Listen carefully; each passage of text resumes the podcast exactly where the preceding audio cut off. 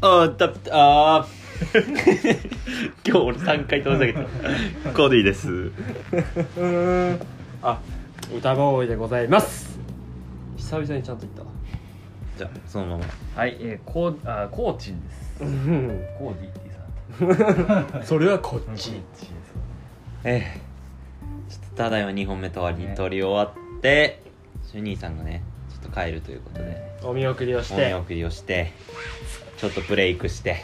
早速3本ごめん目行こうと。あの気合と根性の世界だ あの部活だから。うんここにおいては。しっかり。いやーどうでしたか？ジュニーさんの会話も。すごかったですねなんかその話してたんだけどそのチュニをねあの駅まで送って。あのまあ話したんだけどあのポッドキャストの中でもねなんかねあの本当にうつ病なのかっていい意味でね、うんうん。思うぐらいうん。ちゃんとしてるというかね、なんかねあの環境で違うんかなっていうかいろいろね。って思うといい意味でいい方に捉えると環境変えるだけでやっぱ人ってね光り方違うよねっていうのはめちゃくちゃ改めて。だってねすごい なんかそういう精神的にこう健康な人でもさオランダ行って教育の勉強してなんて言うほどのバイタリティないと思うよ、うんそんなに。って思ったらすごい跳躍力、うん。バネがあるなというかね。うんみんなで思いっきり応援しようぜっていうところなんですけど。ちょっとマガジンとかもね。うん出ると思うしちょっとノートもねちょっとストーリーの方で僕流しましたけど、うん。ぜひ皆さん読んでいただうんうん。いてもうふ美しいそうそう。ビューティフル。ってなるよ溢れちゃうから。ででですよあの今日ねせっかく高知に来ていただいて、あの2本じらすといそううもうねあの言いたくて。あの男だけになってねこんあのこっからはね暑苦しくいこう。いやそうですね。爽やかじゃなくていいんでこっからは。ででですよ。ちょっとごめん。前後しちゃったけどこのチャンネルはですね、うん。人やうん。映画うん。本うん。に出会って、うんえーより人生を豊かにしていこうというチャンネルなんですございますがそう。なんか変な感じ。チャンネルでございますがサザエさんサザエさん。音楽もその例外ではないと。うん。来ましたね。いうことですよ。うん。僕らはねよくクラブハウス作りたいなって言ってますけどもいやんねえ。ーここにいる3人はもうマジで音楽が好きだ大好きです。好きです。と いうことで。うん。で今回コーチンがあるアーティストについてね。うん。もう語りたいと、うん。彼があの愛してやまないアーティストさんの話をねホットな話なんで、うんとっても。えー、それをね今日話していこうかなと思いやす。そうそう。あのコーチについてはまあちょっと言ったけどあの最初に出てもらった時あのあもっといい環境で撮りたかったねっていうのを言ってたからと リベンジマッチでもあるわけよ。ちょっと。でもその話もしよう。一応ね今日初めてうん。ここから聞くっていう人もいるご新規さんのためにね、うん。簡単な。そうですね。自己紹介を。自己紹介、うん。そう。簡単に。そうですねえっとひろ、まあ、広島で、まあ、淳さんああとあ歌ボーイ さんと、うん。まあ、大学は違うけど、うん。まあ、一応広島の大学に行っていて、うん。あのー、淳さんとバイト先もまあ一緒だったけど一度も会ったことない。そうそうそう。別の機会で不思議とね。あのーそう会ってちょっとそこからこうずっと今までもうん。ご縁がこうあってですね、そうそう。仲良くさせてもらってて。でまああのコーチンと。コーチンとっていうか。何言っていいか分かんないけど。今はまあその洋服関係のお仕事をしながら、うん、うん。まあそうですね。淡々と生きておりますよ。でちょっと補足で前回はそうアナログがいいよねって、まあ、うんさっきの話もしたんだけど、うん。そうそう。そのやってる洋服の作り方でこう昔ながらのちょっと手法。こうそうですね。昔のこう機械を使って編み立てられた生地しか使わない、うん。まあ、ブランド。んうん。衣類のブランドになるんですけど、うん。あのまあなんかこう世間一般まあなんていうのかな。あの大量生産してこう大量消費とか、うん。例えばセールをしてあの過剰に余った在庫をセールをして安く売るとか、うん。まあ、そういうことはこう一切せずに、うん。そのちゃんと適正な数量を、うん。あの提供をして、うんうん。あのまあ、その生産をしてくれてる方々とか、あのまあ、いろんな工場さんがあるわけですよ。うん。生地を編み立てる工場とか染色してるところとか縫製してるとかいろいろあるんですけうん。どそういう方々皆さんにこうスポットライトを当てつつうんあのある意味なんかこうサスティナブルっていうとうん。うんちょっと違うけど環境に対してっていうとそこはちょっと難しいところはあるんだけど、うん。まあそのまあ、どこの、まあ、お仕事してる方々その縫製工場染色、まあ、見立ての工場で僕たちっていうのがこうみんながこうまあハッピーになれるというか、うん。みんながこうウィンウィンな関係であのブランドの、まあ、ブランドの、まあ、なんていうのかな世間の目とかっていうのも落とさずに、うんうん。まあ、22年こうやってきてるっていう、まあ、かなり地味なブランドではあるんだけど、そういうこうバランスをすごくこう大事にしてるっていう、まあ、ブランド。日本海聞いても素晴らしい。そうねあのねその会社の経営方針とかやってることっていうのを聞くとまためちゃくちゃ面白いんよね、なんかすごいイズムうん。があって、うん。それでねこの大量生産大量消費の時代にうん。言ってしまえばね全然違うことをやってて、逆行してますからね、うん。でもしっかり愛されててしっかり盤石な基盤を、地盤をずっと保ち続ける、まあ、体力というか、ね。忍耐力とかそのぶれない方針とかってすごいいいものがあってめちゃくちゃ話を俺はコーチンからいろいろ聞いてめちゃくちゃ面白いなって毎回思うのね。なんか一郎的なあのプロ野球選手でね元。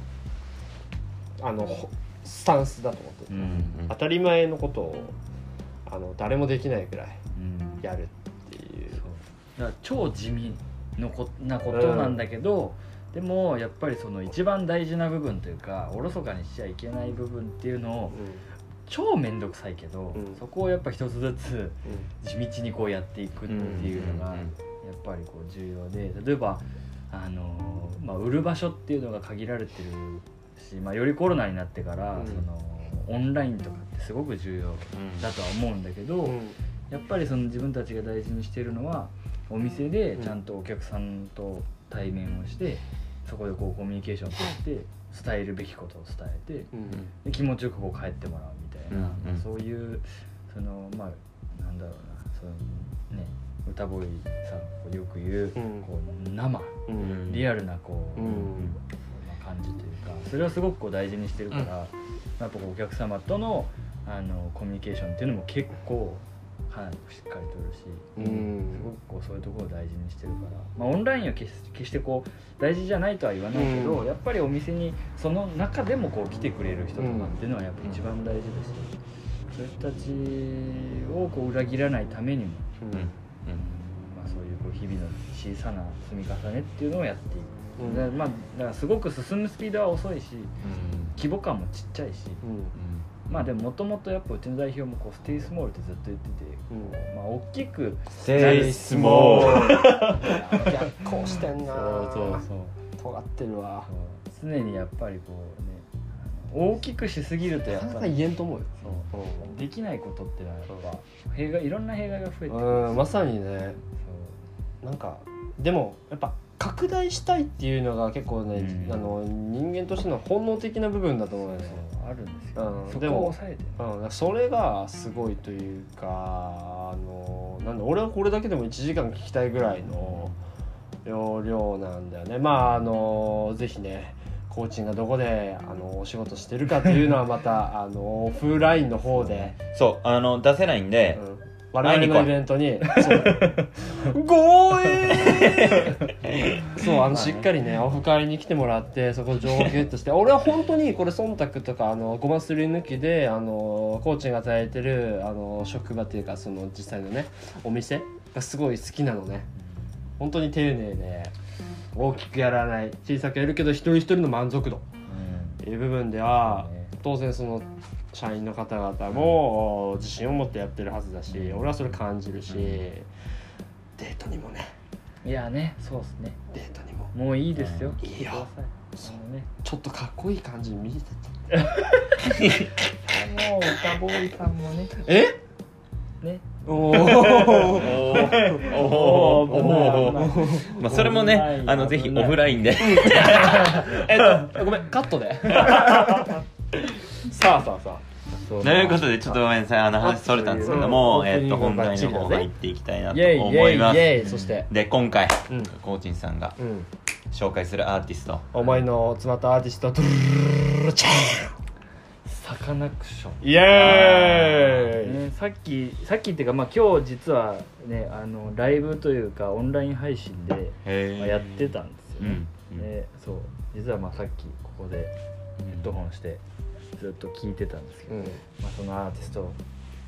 がまあ好きで、うん。でまあなんかその話をちょっとしようかなと思うんですけど。最近増えましたよね。まあコロナっていうのもあってうん。そのオンラインで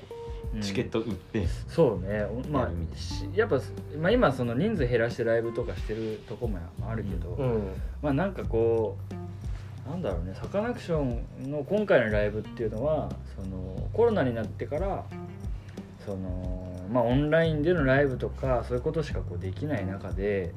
今まで同じようなライブをただそれをネットで配信をするだけじゃそれはなんかもったいないよね。コロナである意味こういうこう外に出たりとか、うん。みんなで集まって何かができないってなった中で、うん。新しいこう挑戦としてどういうライブオンラインライブができるかみたいなののなるほど。オンラインでしかできないことは何かと。そうそう。それの今回は一応じまあその攻撃的だわ。ボそうボーカルの方も言ってるんだけど一郎さんも言ってるんだけどまあ実験って言ってて。トライアルで。そうそう。そう今日は一応そのか会員というかファンクラブ限定の人がこう見れるみたいな、まあ、一応チケットも買ってこう見れるみたいなやつで。あのそういうこう実験的なこうライブをやってたんですよ。であのー、イチローさんの自宅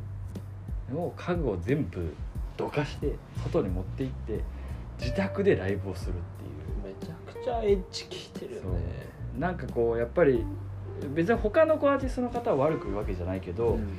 そういうこうなんだろうなこう今まあできることの中で本当にこういろいろ考えてたどり着いたまあ結果がまあ自分の家でその、自分の家にその一郎さんの家にいるようにこうみんながこうオンラインでこう聴けるみたいな。うんうん。かっこえそうそういうライブだったんですよ今日は。だから僕もなんかすごいどんなもんになるんだろうなってすごいこうきあの楽しみだったんですけど、まあ、やっぱりすごい良かったですよ。まあ僕しかこう見てないからちょっとそれをさいい感じ伝えて。どいやまんな感じだった？なんかそのなんていうのかあれいくらだったっけ？な3000円だったっけ？3000そのオンラインのライブが。明日もあるから。実験で3000円なかなか勝負仕掛けてるよね。ねしかもペイするのって2万人見ないといやペイできない。ってことや3000円の2万人って6000万円だからね。6000万円ですが回収できないとペイされないのよ。えぐい。やばない？2日間でその自宅で。どんだけ金かかってんのってなるよね。だから機材とかも全部その家に持って入れてで家の電気じゃちょっと賄えないから、そのバッテリーの車を持ってくるってわけにもいかないし近隣の方に迷惑になるからうん。だから大きいバッテリーを3日間ぐらい持つやつを家にめちゃくちゃ置いて、うもうん風呂場まで全部使うってマジで？そう。寝室も。へ全部こうやって、まあ、その今回のライブができたわけで。すまあなんかこう多分見た人じゃないとなかなかこれ分かんないんですけどまずこうなんかライブ見てる感じじゃないんですよ。なんかこう映画見てるような感じうん。なんだけどそれがリアルに行われてるんですよ家で。待って待って明日もあるんだっけ？明日もあり明日え俺も今からやれば見れる？見れます見れます、3000円で？はい。まあ、僕がまあ一応チケット持ってるから、まあうん。僕のやつを見てもいいですけど。マジで？え俺普通に見たいもん。それ。すごいね夜いるんですか？夜まあでもしどうかな？7時ぐらいからだからまあ別に全然問題はない。あでもあれあれでしょ？ヘッドホンで見るものだ。あそうそうなのヘッドホンで見た方が絶対いい。あー。なぜかというとスピーカーだとどうなんですか？スピーカーだとあでも映ってか。うんなんかその今回はそのさっきも言ったように一郎さんの家にいるような、うん。なんていうのかなでもそういう音響のシステムそうサンプリングリバーブって僕もちょっとあんまり詳しくないけど要はそこに置いた機材でそこの環境でそうその要は聞ける聞けるとか聞いてるような音、なんかレコード的なことじゃない？それって。多分アナログなんかね多分普通って多分アナログの音をデジタルに変換してでそれで CD にしたりとか、うん、なんていうの実際に僕らの耳に届くんだろうけど分かんないけど多分アナログのまま配信する方法があるんじゃないかだから変な話ちょっとした雑音も入るなるほどね。そそのカットしないことで生感が出る。方法が多分あるんじゃないか詳しくないけどもうもうざっくり言うとその現場にいるような感じで聴けるっていうやつ、うん、多分アナログに近いってことだとそれもアナログや。うん、なんかもう本当にすごいこうこだわりが強い、ね、こうやることなすこと、うん、なんかこう中途半端にそういうことやりたくないしそのなんかこういう状況下だからって言って同じことをやるじゃなくてここでこう新しい挑戦をしていくっていう。まあなんかそういう姿も、まあ、アーティストとして面白いなって思うしうん。なんかこう進み続けるというかある。なんかそういう姿勢もなんかこうアーティストとしてすごく面白いなと思う。うん、うん。そうよね。だって6,000万回収できるにはペイされんことをやるってなかなか度胸っていうか、うん、結構腹決めんには難しいとでもサカナクションのあのライブは赤字が多い。それだけ、シンプルね。そう。機材とか使うものがもうすごい多いしこだわりもめっちゃ強いからシンプルにほぼ赤字みたいな。毎度毎度なんかアイテムアイテムじゃないそのグッズ買ってもらわないと、ちょっとやばいですみたいなことも、ね、そうインスタで全然言ったりするし。逆になんかでもファンの人たちもそういうところをなんかこう、まあ、一つそれはそう。うまいですよね。そういう意味では。ってやろうってこうそう,、ね、そう言うならっていうところも確かにうまいし。確かに。で実際にでもなんかまあそういうふうにみんな気持ちがなるっていうことは、うん、何かしらやっぱそのアーティストさんに対して共感してたりとか、まあね、価値を感じてるっていうのは少なからずあるよね、うん、だからなんか僕もその職場にその、ね、ファンの方とかよくいらっしゃるわけですよ、うん、で、ね、いろいろこう話聞くとみんな真面目だし、まあなんかこう変態的なこう そう ファンの方が多くて、うん、いやあそこのあのいついつのライブのここのこうここの半音上がってるところとかめちゃくちゃいいんです気持ち悪いなってみたいそう。だからなんか僕がこれでサカナクション好きとかっていうのもちょっと大丈夫かなとかって思っちゃうぐらいもう本当熱烈なファンが多い。多いんだ。あのそうコーチンのお店とそのあこれは言っていいのかな？あまあそのなんだ、まあ、代表が結構こう関わりがそうそうそうあったりして。ゆえにね。そうそうそう。そういうのもあるからまあ時々こういらっしゃったりもするし。そうそうファンの方もやっぱこう来てくれたりとかもするし、ね。まあ、なんかそれもあってよりこう聞くようになったし、うん、その実際にこうファンの人たちからこう話聞くのも結構面白いんですよ。何の曲好きなんですかとか。確かなんか自分の話じゃないけどそうなんかいや好きな曲とか言われてもあの無理ですよそういうの。あの一つじゃないから。多分ねちょっとうざいんよ。しまったってこんな質問しちゃいけない。ちょっとうざい。もうはるかにこうレベルの高いファンの方はいはいはい。高次元だね。でなんかやっぱ高尚なファンな。みんなこうなんでそう惹かれるのかっていうところとかもなんかいろいろ考え単純に音楽がいいっていうのももちろんあると思うんですけど、うん、なんかこう アーティストの方ってアーティストっていう名前とか、うん、なんかこう大体歌歌ってる人たちみんなこうアーティストとか、うん、まあ、シンガーソングライターとか、うん、あとはなんだろうなんかいろいろそういうこうあるじゃないですか、うん、呼び名が、うん、なんかこうなんていうのかなこう商業的商業的な音楽を作るこう売れる音楽を作るっていうのはなんかこうアーティストではないよねっていう、まあ、パフォーマンスとかエンターテイナーとか、そっちに入るのかなアーティストの方ってやっぱりこう自分がこう世の中でどういうことを伝えたいかとか、うん、なんかそういうことをこう表現をするみたいなことなのかなとか勝手にまあ思ってるんですけど、うん、なんかやっぱりそのなんだろうな音楽に対してとか自分が作るものに対して、こういう意味があってこういうことを伝えたいんだっていうのがすごくこう強いというか、うん、なんか極論言ってしまえば別に売れなくてもいいみたいな、うん、自分がこういうことを伝えたくてこういうことを思ってるってことを音楽にできればそれがもう一番いいけどでもメジャーデビューしてしまっている以上、どうしてもあの仕方ない部分があるというか、やっぱこう聞いてもらわないといけないとか、まあ、なんかそこのこう葛藤とかもすごいリアルに伝わってくるんですよサカナクション。曲から曲もだし本人がこう、まあ、言言ってるとかね。とかもそうだし、うん、なんかこうそこの自分がこう伊集さんの言葉を使うとライフワークとライスワークっていうのがあって、ライフワークとライスワーク。ライス食うためのね。飯食っていかないといけないから作んないといけないっていうのもあれば、うん、自分がこう生きるためにこういうことを表現して作りたいっていう、生きがい的なことってことね。っていうのがあってそれをやっぱりこうバランスを取らないといけない。そうね。ライスワークだけ全開になっちゃうとやっぱそれはもう完全に商用的な音楽で、なってしまうし、そうかといってライスワークあライフワークだけを追求するとそれはただの自己満になっちゃうと、うん、そう。だからそこがすごく難しいって言っててそこの狭間をこうなんだろうこうバランス取りながらやってるアーティストで。でもあんまアーティストさんってそんなこと言わないじゃないですか、うん、そうね、う。そういう生々しいの言わないよね。それを全部さらけ出すから、うん、よりこうみんながこうなるほどねそうよね。そう共感するというか、まあ言わない美しさっていうのもあるかもしれないけど一郎さんはどっちかというとそれをこう伝えてちゃんとこう理解してもらいたいとか、伝えたいっていうのがやっぱあるか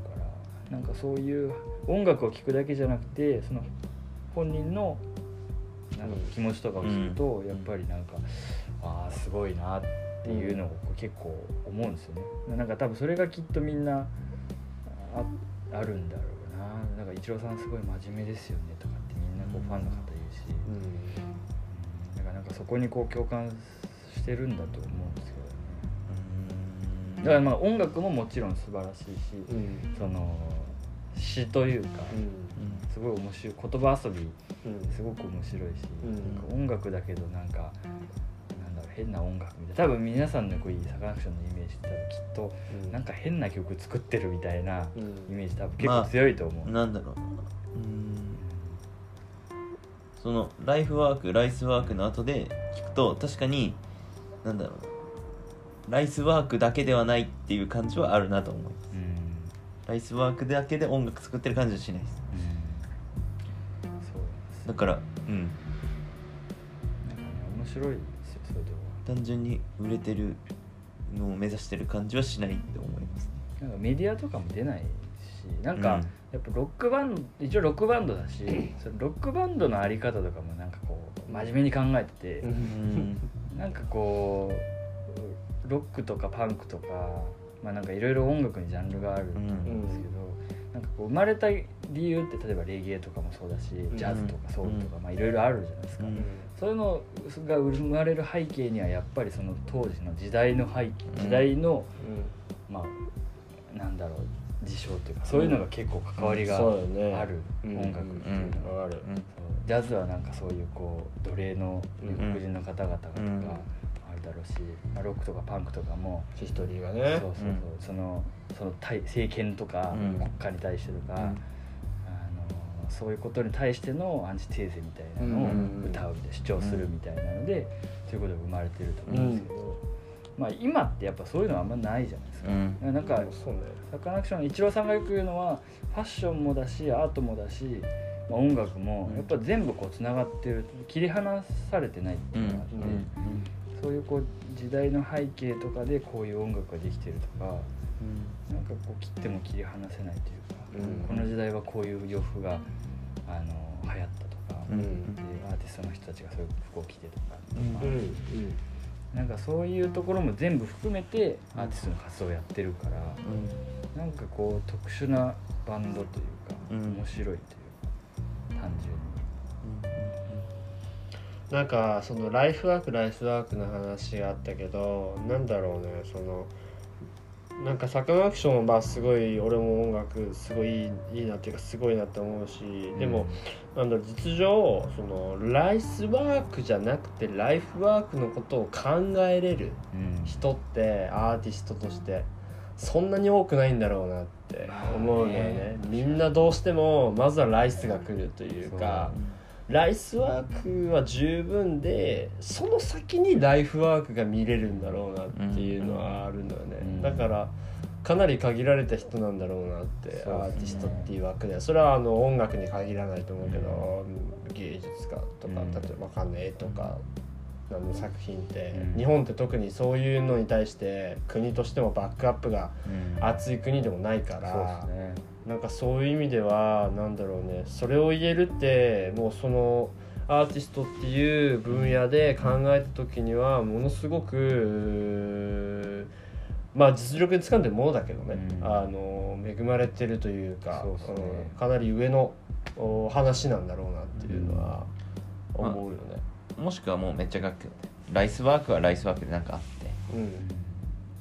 ちょっとだけライフワークやるみたいな、うん、ばっくり分かれてるってことね。何かしらアルバイトしながら音楽やるみたいな、そうよね。なかなか、うん、確かに高次元だよね。うん高次元だと思う。話していること自体が、特殊な多分バンドなんだろうなっていうのはなんかすごい思うし、で一つのこと一つの分野でそれを成立させてるっていうのはなかなかすごいいやすごいね。なんかあのー、なんだろうねこだわりなんか単純にそこまでこだわれるあの感性というか、うん、そこが羨ましいなって思うけどね、俺は。そんななんかねめちゃくちゃ時間かけていやなんかこうでもないああでもないみたいなこと言いながらさ、うんやれるものがあることがもう俺にとっては、うん、あの素晴らしいっていうかさ、うん、それがしかもライスワークにもなってライフワークにもなってるってもうさ人生の天井だと思うよね、うんうん、すごいっすよ、ね、そういう意味でかっこいいというか、うん、そういう気概があってそれを形にできることとそれをみんながいいねって言ってくれることの素晴らしさというかね。そう、いう意味では超高次元だと思う。一握りの多分いや本当そうよ。だと1%とかじゃない？リアルに考えて世界で。の次元の話だと思うよねなんか6,000万っていう話があったけどそれもさなんかじゃあ実際赤字確保でって言ってもまあスポンサーとか協力してくれる人がいるわけでそれを GO してくれるかどうかってまた話別だと思うよね。誰かが協力してくれるからこそ。でもサカナクションだったらとかそういうのもあるはずないのきっと多分それはすごくあると思う、うん、その音楽のあのあり方みたいなのを、こう今の商用的な音楽とかが中心になってるフェスのために音楽作るとか、うん、なんかそういうことじゃないよねみたいな、うん、そういうなんか音楽の業界ってどうなのっていうところにこう端を発してるような感じで、うん、それに共感してくれてるやっぱりその上の人たちもたくさんいるからこそ、うん。それをこう最前線でこう挑戦してやろうとしてるから、うん、それにこうおいやるもうお前が言うんだったらいいよっていう感じでこうバックしてくバックついてくれる人がいるから、うん、多分できてるんだと。思う絶対そうだと思うね、うん、それね。そうね。なんかそのサカナクションっていうかまあ山口一郎さんがめっちゃ積んできたものがあるんだと思う。そうですね。まあ真面目にこうじなんていうか自分のこう軸をぶらさずに、うん、そうそう。愚直にね、地道にこうやってきたからこそ多分今があるんだとあとまあ一番なんかすごいこういいなと思うのは。なんかこうアーティストの人たちって、まあ、花形じゃないですか、うん、表に出てちやほやこうされる役割だけど、うん、でもあのライブをしたり音楽を作ったりする上で一番重要なのってそのバックにいる人たちが結局やっぱ一番重要な、それを組んでくれる人というかね、それをやっぱりその表に出してるというか、サカナクションっていうのは。あの自分たちのライブを作る上でこういう人たちがいてこういう人たちがいてでコロナになって実はそういう例えば楽器を運ぶ人トランスポーター、うん、トランスポートする人とかに対してもそういう人たち仕事がなくなってるから、うん、じゃあ自分たちは、まあ、そのいろいろ楽曲のこう権利とかもあるしお金も入ってくるから、うん、まあ、安泰だからじゃあそれをこう例えばこういう挑戦をしてその機材を例えば一郎さんの家で。そういう意味合いもあるんだ素敵だからそこにもちゃんとこう目を向けてこういう人たちがいないと僕たちは音楽を作れませんっていうこともちゃんとこう伝えてるっていうのがやっぱすごいと思うしそれはなんかうちの会社ともやっぱこう親和性が多分代表と一郎さんが仲いいのはきっと多分そこであの考え方が近いっていうのはもちろんあると思うなるほどね。いや間頭がいいんだろうね。うんめちゃくちゃてかねあの聞くだけでねコーチのあのすごい俯瞰性というかがあるのと視野がめちゃくちゃ広いというか、あの自分たちのしたいこととかこだわりに対してはめちゃくちゃミクロ単位までやって関わってくれてる人とかいうことについては超マクロにものを見てるんだと、なんかこのねそのピントのこうあの振れ幅というかがすごい自在なんだろうなっていうチートキャラだよねそういう意味で。まあ、そうね。多分きっとそういうこう、まあ、今そういうサスティナブルとかっていう話もあるけど、まあ、結局やっぱりこうそういうこういろんなものを俯瞰して見れたり、スポットでこう見れたりとかっていう多分視点を持ってないと、多分そういうことってできない、いや難しいと思うよ。なんか一人でそれできるのすげえ。いやすごい。一度に。超マルチタスクというかね、うん、それぞれ多分ミクロの見るのが得意な人もいればマクロを見るのが得意な人もいて、う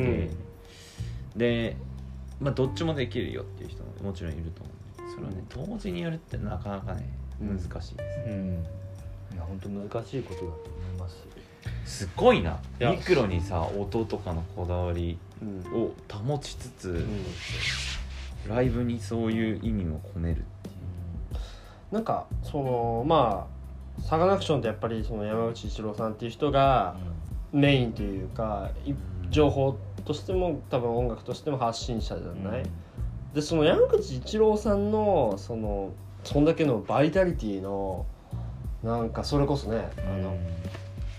コーチンがチュニによったみたいにそのバイタリティの源というか、何がねエンジンなんかなっていうのめっちゃ気になる、俺としては。何なんだろう、まあ、単純に多分音楽がすごく好きっていうのは間違いないと思う。だからそれがなぜ好きになったのかとかちょっと、まあ、多分お父さんお母さんとかの影響なんだと思うんですお父さんは活動家なんでもう結構あ振り切ってる系？結構変わってる方。活動家。お母さんも活動家。あ。そういうこう何かに対してアンチテーゼをこうはいはい、まあ、イデオロギー。そうこういう感じだそうそういう感じ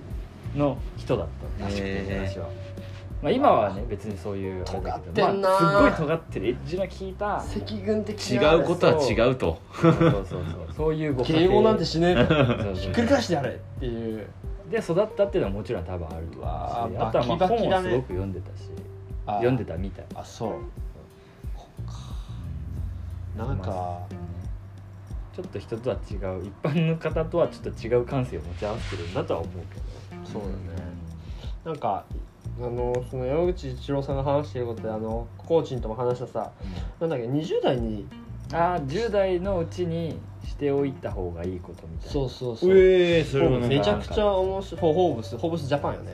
の特集で組まれたってめっちゃ面白いこと言ってて、うん、あのそうあの自分の可能性 自分の興味があることっていうのを自分自身で、あの狭めるというか限定すべきじゃないっていうのよ、うん、10代の間に、要するに自分が興味あるから、これやる これ例えば本読むとか、こういう行動するっていうのではなくて自分の興味の興味の有無にかかわらず、触れてみろと、で山口一郎さん自体がもうなんか今の自分っていうのはその自分が描いとった自分と全く違う自分になったっていう。ね、それはなんかある種こう自分自分がそれをしてきたからってね、ある種決めつけずに、いろんなものに触れたからこそ、自分が想像もしなかった自分になった。っていうのがあるからそれはいいグッドだと思うから、うん、10代で何かもし言うのであればそれを言いたいって言ってて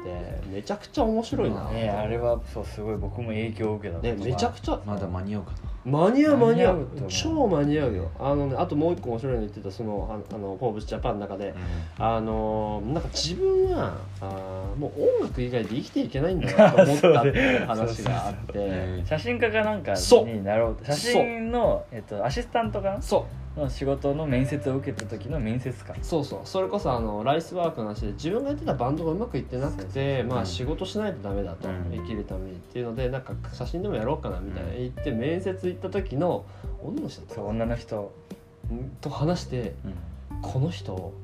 自分と全く違う人種の人だって思ったらしい話してる中で、うんうん、で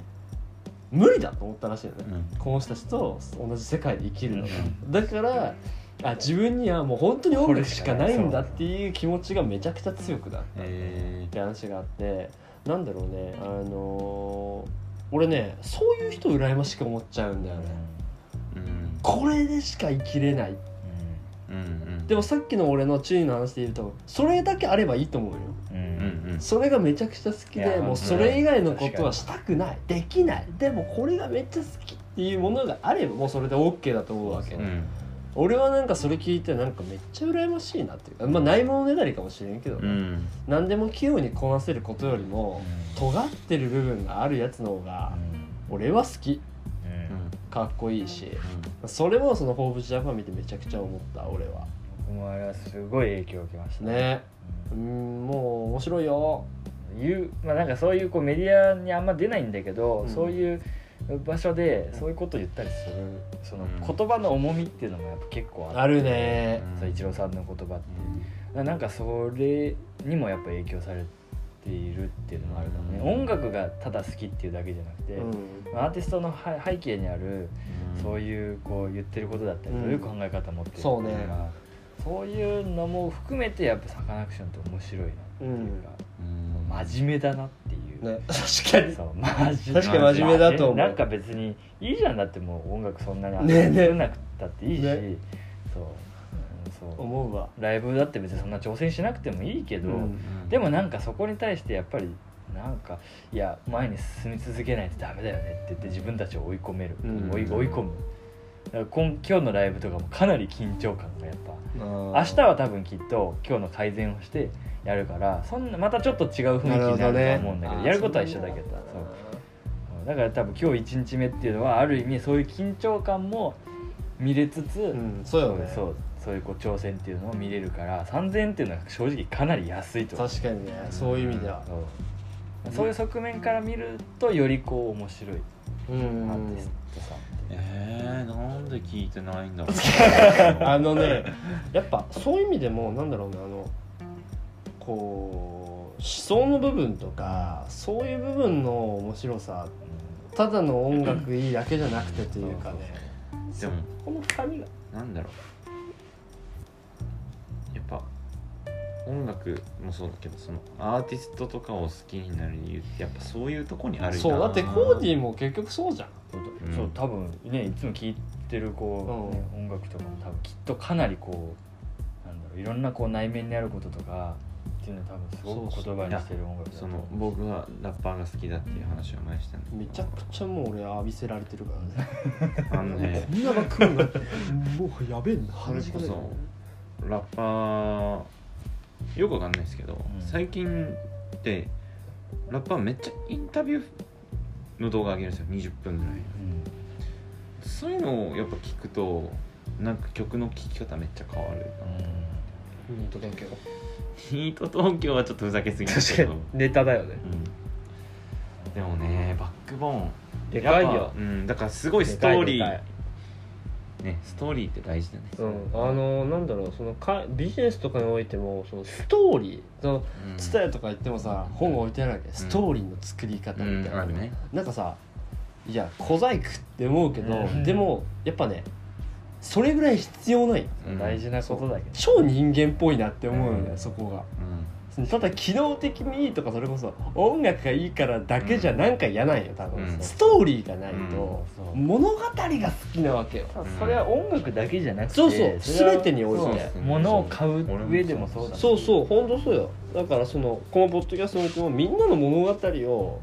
聞いて話してもらってるから、やっぱね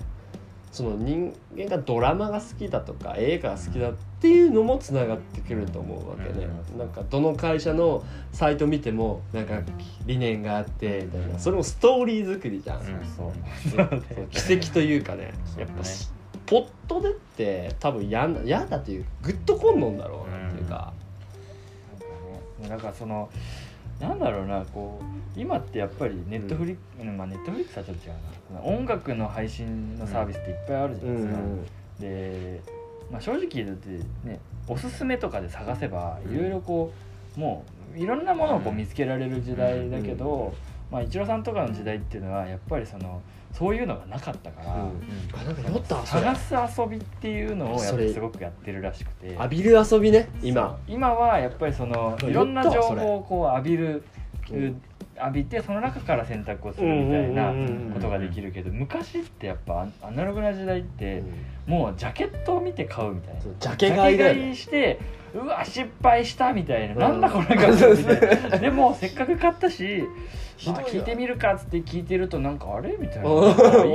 いいんちゃうみたいなね。そうそうそうそう。よね。でそのこうことに関してこう調べ始めたりとか興味を持ったりとかっていうことがあったけど、今はなんかそういう検索するツールとかもいろんなものがこう,、もうすんごい合理化され便利になって、うんなんかこうみんな浴びる遊びしかしてないよねっていうことすごく言ってて、確かに探す探す遊びしてないってだよね。探すっていうことの面白さ、うんなんかそうそういうの聞くとなんかその時代なんかいいなとかそう思うねそう思ったりはするけど、うん、そうなんかそういういろんな昔の時代の人たちの話を聞くっていうのがすごく面白くて、そういう考え方になるとなんかこうネットフリックスとか見てても最近なんかおすすめとかなんかやめてよみたいな。いいよみたいな。自分で探すからお前のアルゴリズムええねんそうそうそうもうなんかああもう見たいけどなんかおすすめ出てきた。みたいな、おすすめ。見ちゃおうみたいな。見るけど ああいうのなんか最近すごい嫌になってきたというか、ある意味ねそう、うん、俺のおすすめっていうかお前が決めてんじゃねえなんかやっぱ実店舗って意外に大事なのかなとかちょっと思ったりする大事なんじゃない？やっぱそういう意味で。スタヤのねこうレンタルでうんなんかちょっとサーフィンしてね自分でファー見てこれさそうだなんかそれもある意味なそれもアナログな方法に戻るってことだけど、ね、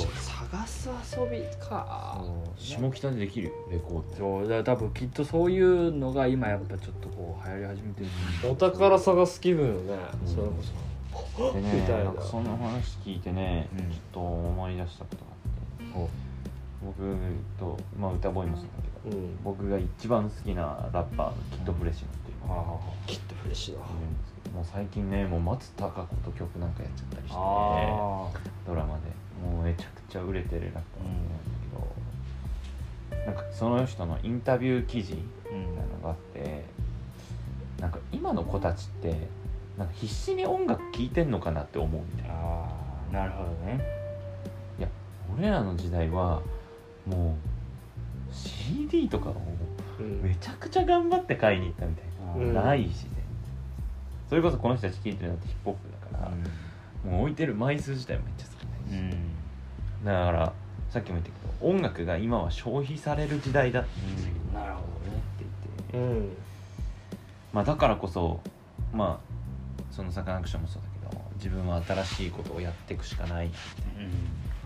うん、いうインタビューがあったそれをちょっと思い出して今もあなん。か言いたいと思って iPad を探しに行った多分そういうアーティストさん。によってやっぱそういうこう自分の音楽とか自分がこういうふうなことを伝えていきたいとかってこう軸をぶらさずやってる人たちとかっていうのはやっぱりそういうのを感じてるのかもしれないですね。うん、私のマジで新しいことどん。なやってますかあじゃあ多分みん。なジャズで超速いジャズでラップしたりフレシノって普通ラッパーってバック DJ をつけてライブするのは基本なんですけど、もうフレッシュの新しいことをやりすぎて生バンドでラップしてる。でもベースももともとヒップホップロックとヒップホップを融合させた有名なベーシストを呼んでとかなんかもうすんごいいろんな有名なもう自分が厳選したベーシストギタリストドラマーとかあのキーボードの人とか呼んでライブとか面白いね。今年ちょっとコロナで続いちゃってそれこそあのチケット販売であのオンラインでのライブやってたんですけどなんかオンラインならええわと思って僕は見なかったんですけど。でもなんかそういう消費される時代だからこそそうね。誰が新しいことをやるか うんなんか僕たちもその音楽に対してとかまあ別にいいんだけどなんかそういうこう向き合い方みたいなのをもう一度考えた方がいいのかもしれないなとかちょっと、うん、なんかね昔なんか最近ってこの曲このアーティストめっちゃ好きですっていう人ってあんまりなんかいない気がしていいなと思う曲をなんかいろいろ聴くみたいなプレイリストで作って。そうね。いいんだけどなんかこうそれこそもうちょっとこうこの歌ってどういうこと伝えたいんだろうとか、っていうところまでこうなんか考えるいスマホの後だからつられとるわ、ね、まあ、深掘りっていうことよね、まあ、だからそういうそれこそなんかそのコーディが言ったそのスマホスマホのであの見とるそのページとか全然見てないっていう、うん、その本当で浴びる、うん、浴びてばっかで、うん、超浅いというか、浅瀬のバトルなってる、その深みがないというかねっていうのは、うん、なんかそれも結局ねなんかあの幸せとか満足感につながってくるんじゃないかなと思うん、やっぱ浅瀬ってねそういう満足度も浅いと思うよね、うん、深いとこまでいかないとやっぱり人間関係もそうだと思うけど、そういう意味でなんかこう一つのことをこうグリグリ掘るというか、あのっていうのはすごく大事なことだと。ある程度のエネルギーとか時間とかいるけど、なんかそういうことをすることって結局いろんな面で浅いよりいいんじゃないかなって。思う、安くて浅い情報をバンバン受けるよりは、なんか身になりそうっていうか。それで言うとさちょっともうちょっとあの聞きたいっていう気持ちもあるし、うん、これに関連することが言いたいんだけど、うん、ステイスモールってさ、うん、そういう意味で言うとめちゃくちゃ大事だと思う、ね、確かにね。今はなんか再生数ださフォロワーださ、登録者数だみたいな、ね、それが多くて多くて多くてバーってなるのがいいみたいな時代じゃん。確かに。どっちかっていうと、ね。うんうん、でもなんか今のこのポッドキャストのメンバーでどれだけ入れるかみたいな、まあ別に増やさないっていうか、そういうつもりでもないけど、じゃああえてこう100人に厳選し続けるみたいな、なんかそういうのをなんだろうな。なんていう何が言いたかったかっていうと、もういろんなものコンテンツが溢れて消費されちゃうから、でもそれってなんかどの情報からもなんかちょっと薄まった薄っぺらいところしか伝わっていかないと思うから、うん、それよりはもうなんか一つとかもっと少ないものに対して少ない人数にこう濃く入れていく、ね、そうギュッてできるのがすげえ大事なんじゃないかといや本当でもそれはそうだと思う。うん、なんかこう血の濃い人を作るというか。サカナクションのファンね。そうまあ同じような感じで、うん、間口をバーンって広げてじゃあみんなどうぞっていうよりは、うん、まあ別にその、例えばまあイチローさんのことは借りると、うん、教室に30人まあ生徒がいて、うん、そのうちそのうちのたった一人でも自分が作るものっていうのがいいねと思ってくれる人がいれば別に僕はそれでいいと、うん、でそれがまあどんどんこう広がって例えば5クラスあってそのうちなんか30人30人30人あって、まあ、105人150人中の,、あのまあたった5人に刺され深く刺されば別に僕はそれでいいと。っていうことをこう、まあ、言ってるのなんか大衆にこう受けるっていうよりは一人の少ない人数の人たちにぐさっと心にこう突き刺さるようなそういうこうものをこう届けるっていうのがやっぱすごく大事なんじゃないか多分それはね多分いろんなサービスにおいているそういう僕がやってる洋服の話もそうだし、うなんだろうなまあ僕たちが消費するもの、例えば食べ物とかでもそうだろうし、なんかどの分野においても多分きっと言えることなんじゃないかな。ただでももう大きいところはそれできないしそうだね。だからステイスモールで小さいあの企業とかの方が小回りも利くし、うん、なんかそういうことを伝えやすい。うん。そうそうそう。だからなんかうちの代表もステイスモールっていうことをこう T シャツに書いたりとか。マジで？そうそう。でそれはなんかすごくねいい。なと思った大事だと思う。しかも、うん、そうって片道切符だと思うよね。大きくなってしまったら、うん、もう多分縮小が難しい。できない、うん、から小さいうちに小さいままそれこそまさにステイスモールで、でめちゃくちゃ大事、大きくなってしまったら最後、確かに小さいところから大きくのなるのはさ、うん。まあ、いつでもではないけど、まあ、努力次第で。できるけど、うん、大きいのを小さくするってなかなかね。そう。しかもそこにね本当にあの本当にお金とか利権とかが絡んできたら、もう収集つかんみたいな。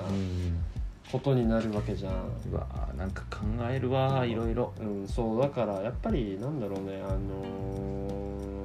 ー、そういう意味でもやっぱりコーチンが、あの働いてるとこのその方針ってすごいね意義があることだと思うよね。あの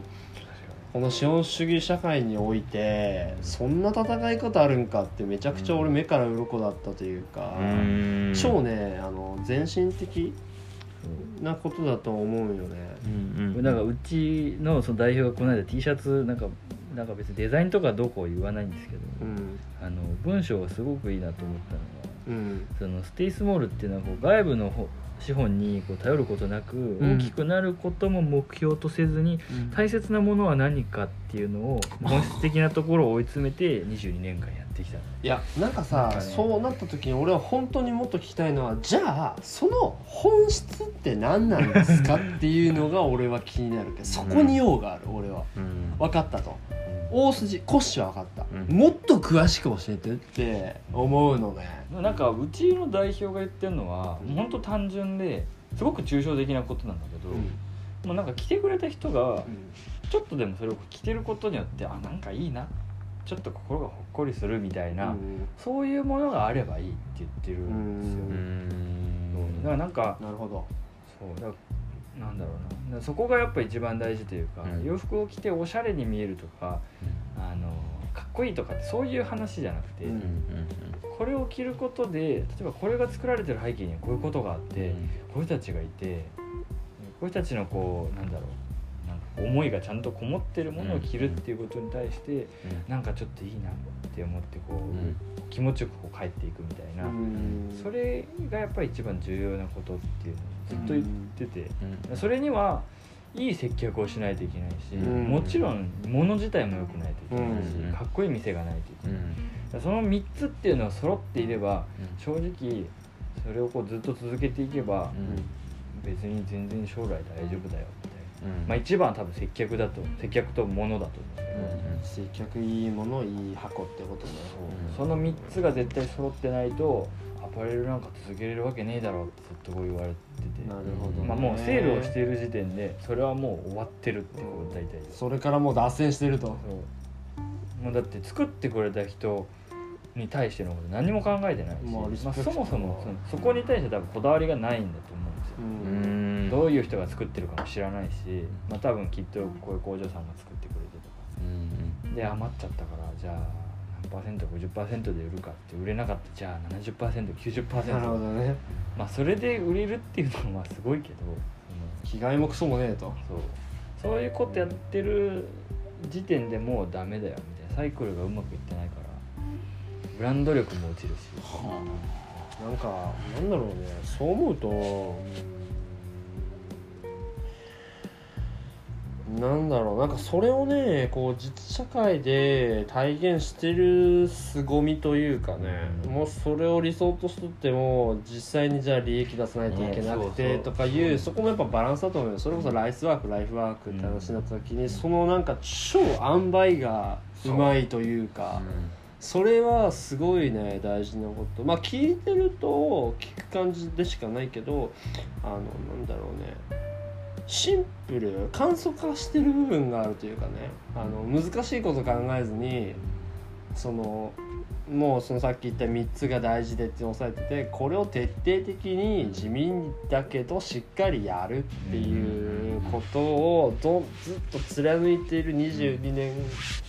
でちょっとずつお客さんが増えてきたんだろうし、うん、ちょっとずつ認知度があってでもちょっとずつ歩みは遅いけどめちゃくちゃ着実で、うん、だからこそ太いっていうかめっちゃ長くはないかもしれんけど、うん、めっちゃ太さはもう間違いないというか、やっぱそういうところの方がね強いんだろうなっていう。そうよねうんステイスモールっていう発想ってなんかそういう意味ではなんだろうすごいそれこそ本質的なとこ、と思います。まあ、やっぱもうね今こう資本主義の限界というかもうやっぱりまさに、いろんなところでこう言うよね。資本主義の限界歪みがたくさん出てきてて、うん、まあ、アパレルもそうだし、うん、なんか結局そういうことじゃないんじゃないみたいな、うん、もっと大事にするとこって多分きっとあるし、うん、なんかマジで何も間違ってないわ。なんかそうなんよねまあサカナクションが好きっていうのもまあなんか今音楽の話全然してないけど、背景にそういうところがやっぱあって、それはなんかその音楽アーティストだからじゃなくて単純にこう人として、なんかそれはすごく自分がこう生きたいっていうことに対してすごくリンクしてるところがたくさんあったから、うん、いやなんかそのコーチンが好きそうだなって思った。ね。ね、でねあの漏れなくコーチも真面目に あのこうねあのなんていうかなそれこそねそのサクナクションにおいてはまあもそのコーチが何回も言うように音楽がいいっていうのはあるけどなんかその多分ねその山口さんがやることって音楽じゃなくても多分あいいなって思うんだろうなっていうか、それなりにその多分その人はやる自分がやることにめちゃくちゃこだわりがあって、何でもやるんだろうし逆にこだわりがないものとか自分がこう語れないもの多分やらない人なんじゃないかなって。いやきっとそうだと思う,、思う。だからそうあると突き詰めて抽象化することどういうことかというと結局ね何するかじゃないよね、誰がやってんのかってことだと思うわけ、多分そのかあのコーチのところの代表だってそうだと思うよね、服じゃなくてもいいんじゃない？っていう。で服じゃなくても多分すごい結果をはじき出すんだと思うよね、着実に、地味でも、いや本当にそうだと、う。ん、そういうことなんだろうなっていう。だから結局人なんだろうなっていうね、うん、なんか何するかじゃなくて、そう誰がやるかっていう、うん、なんかすごいこう僕も別に将来的にアパレルをやりたいとか全然思わないんですよ、うん、洋服とかまあもちろん好きだけどでも別にそんなおしゃれでもないし、うん、なんかそういうねデザインがすごくてとかそんなもん別に作りたいわけでもないし、うん、なんかこうもともと今の会社に入ろうと思ったきっかけとかもやっぱりそういう代表の姿勢だったり、うん、会社の在り方みたいなところがすごくなんか面白いと思う。それが多分きっとその当時はきっとなんか何にでも役に立つことなんだろうなとかなんか一番大事な部分なんだろうなってなんとなくこう直感で分かってたから、うん、なんかそれを勉強させてくださいっていう、まあ、経営の方法というかどういうことを大事にしてやってるのかっていうのを勉強させてくださいって言って入ったんで。なんか別にそのブランド自体もそんな詳しくなかったし、うん、ただなんかその姿勢っていうのがなんか今の時代においてなんかすごい大事だなっていうのはなんかなんとなくなんか分か分かったというかなんかそれがいいなと思ったから多分、うん、そういう選択をしたんだと思うんだけど。いやその嗅覚はすごいよ、うん、なんかそういう意味で、えー、なんでそうなったのか分かんないけど。うん。なんかねテイスモールにおいてはなんか俺たちのポッドキャストにおいてもなんだろうね。あのやっぱ大事にしないと、そうだね。今はもう既存の出てくれてるみんな、うん、もう何往復でもしてくださいって話よね。うん。てかどっちかっていうとそっちの方がモチベーション高くなってきてる。うん。だしなんかそれこそもう今いるメンバーにおいてはもうみんなで年ほど取っていこうっていうぐらいのもうなんか老人ホームを俺たちみたいなセルフ老人ホーム。そうそうそう。そうみんなでいやまあ寂しくないっしょぐらいの、うん、でまあいい人はそれこそめっちゃちいこい人いれば、うん、まあ時々まあさんねあの新しい家族ですぐらいのテンションでやっていくことの方がやっぱりね。なんかちょっと第一次あのー、仲間集め終了期間な感じです。うん一つね。今なんか残ってくれてる人たちってめっちゃ聞いてくれてる人たちだから、ちょっとまずその人たちにこうたくさん喋ってもらって。そうそうそうそうそう。なんか結局それがその、うん、何より俺たちがやっとかそう出てくれてるみんなの満足度が一番高い形だと思うよね、でそれが続いていけばなんだろうね。本質的だと思うね、うん、そこが抑えれててまあ延長でちょっと人が増えたりっていうぐらいでいいんじゃないかなっていうか,、ね、それこそ人めっちゃ集めてとか、めっちゃ聞いてもらってっていうことに、ああのフォーカスしだすと多分それは代表の言葉から言うと本質からずれてるし、うん、多分いろいろおかしくなってくる、ね、いろんなことが。みん普人が作り上げた文化っていうのはちょっとなんか崩れちゃう感じがするけど、うん。私それを一番敏感に感じてるのは今いる家族だからね、うん。絶対に感じると思う、あれ？うんなんか俺たちが思ったあれと違うなって。で俺たちは当然そんな悲しい思いはさせないよっていう 信念のもとねこれからあの 太くねとにかく。長くじゃない。太くしっかりあの なっていこうと。畳みかける。うんうんそんな感じでせーのバイバイ。俺の一物のごとく